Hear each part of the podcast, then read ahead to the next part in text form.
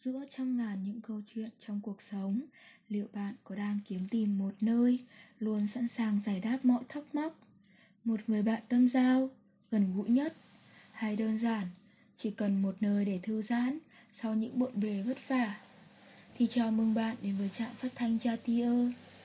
Trước hết, đây là chuyên mục podcast của những bạn trẻ chính hiệu.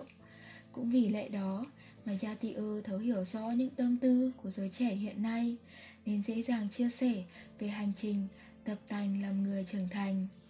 Podcast Jatier sẽ dựa trên những câu chuyện hay những vấn đề được gửi tới qua Confession để rồi thảo luận và đưa ra những lời khuyên tốt nhất dành cho các bạn.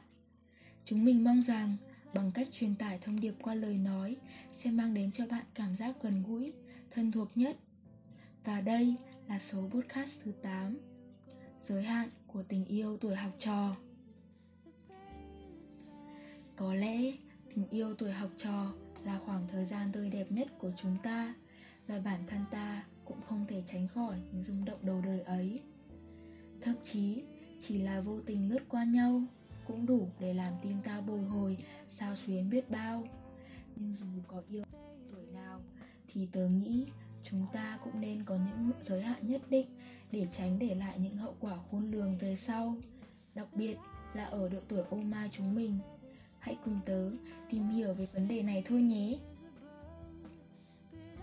Trước hết, tình yêu học đường là những rung động ngây thơ, trong sáng và đẹp đẽ.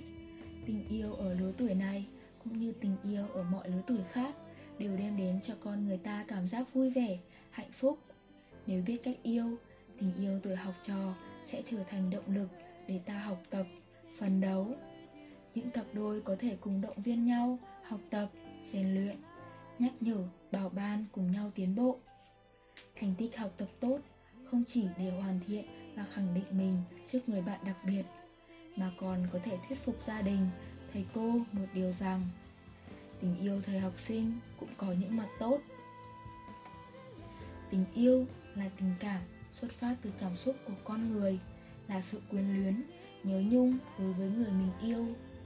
Chính vì vậy mà nếu nhiều người mắc phải một sai lầm, đó là yêu mù quáng.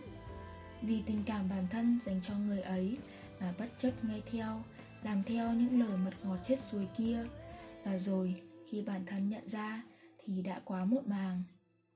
Hậu quả, hai chữ nghe tưởng chừng như không có gì, nhưng đối với lứa tuổi còn đang ngày ngày cố gắng học tập thì thật đáng sợ.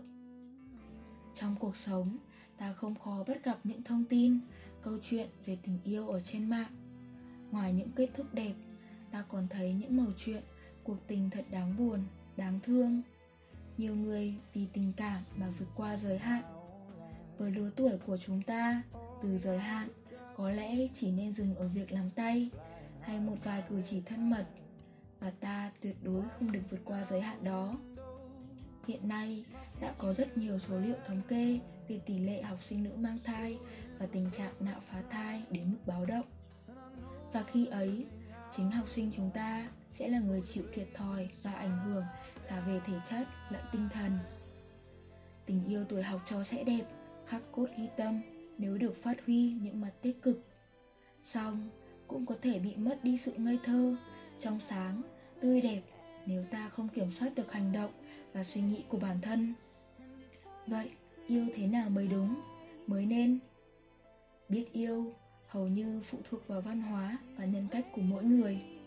Yêu là chết ở trong lòng một ít. Vì vậy, khi đã yêu, hãy suy nghĩ thật kỹ về lựa chọn của mình, rằng đối tượng mình yêu có phù hợp hay không phù hợp. Tình yêu này đáng hay không đáng? Nếu đã nhất quyết nghe theo con tim. Hãy giữ cho tình yêu ở tuổi ngày ngày cấp sách đến trường thật trong sáng và đẹp đẽ, phù hợp với lứa tuổi, đạo đức và khuôn phép của xã hội. Học sinh chúng ta vẫn phải có ý thức và phát huy trách nhiệm. Nghĩa vụ lớn nhất của lứa tuổi là học tập, rèn luyện tốt.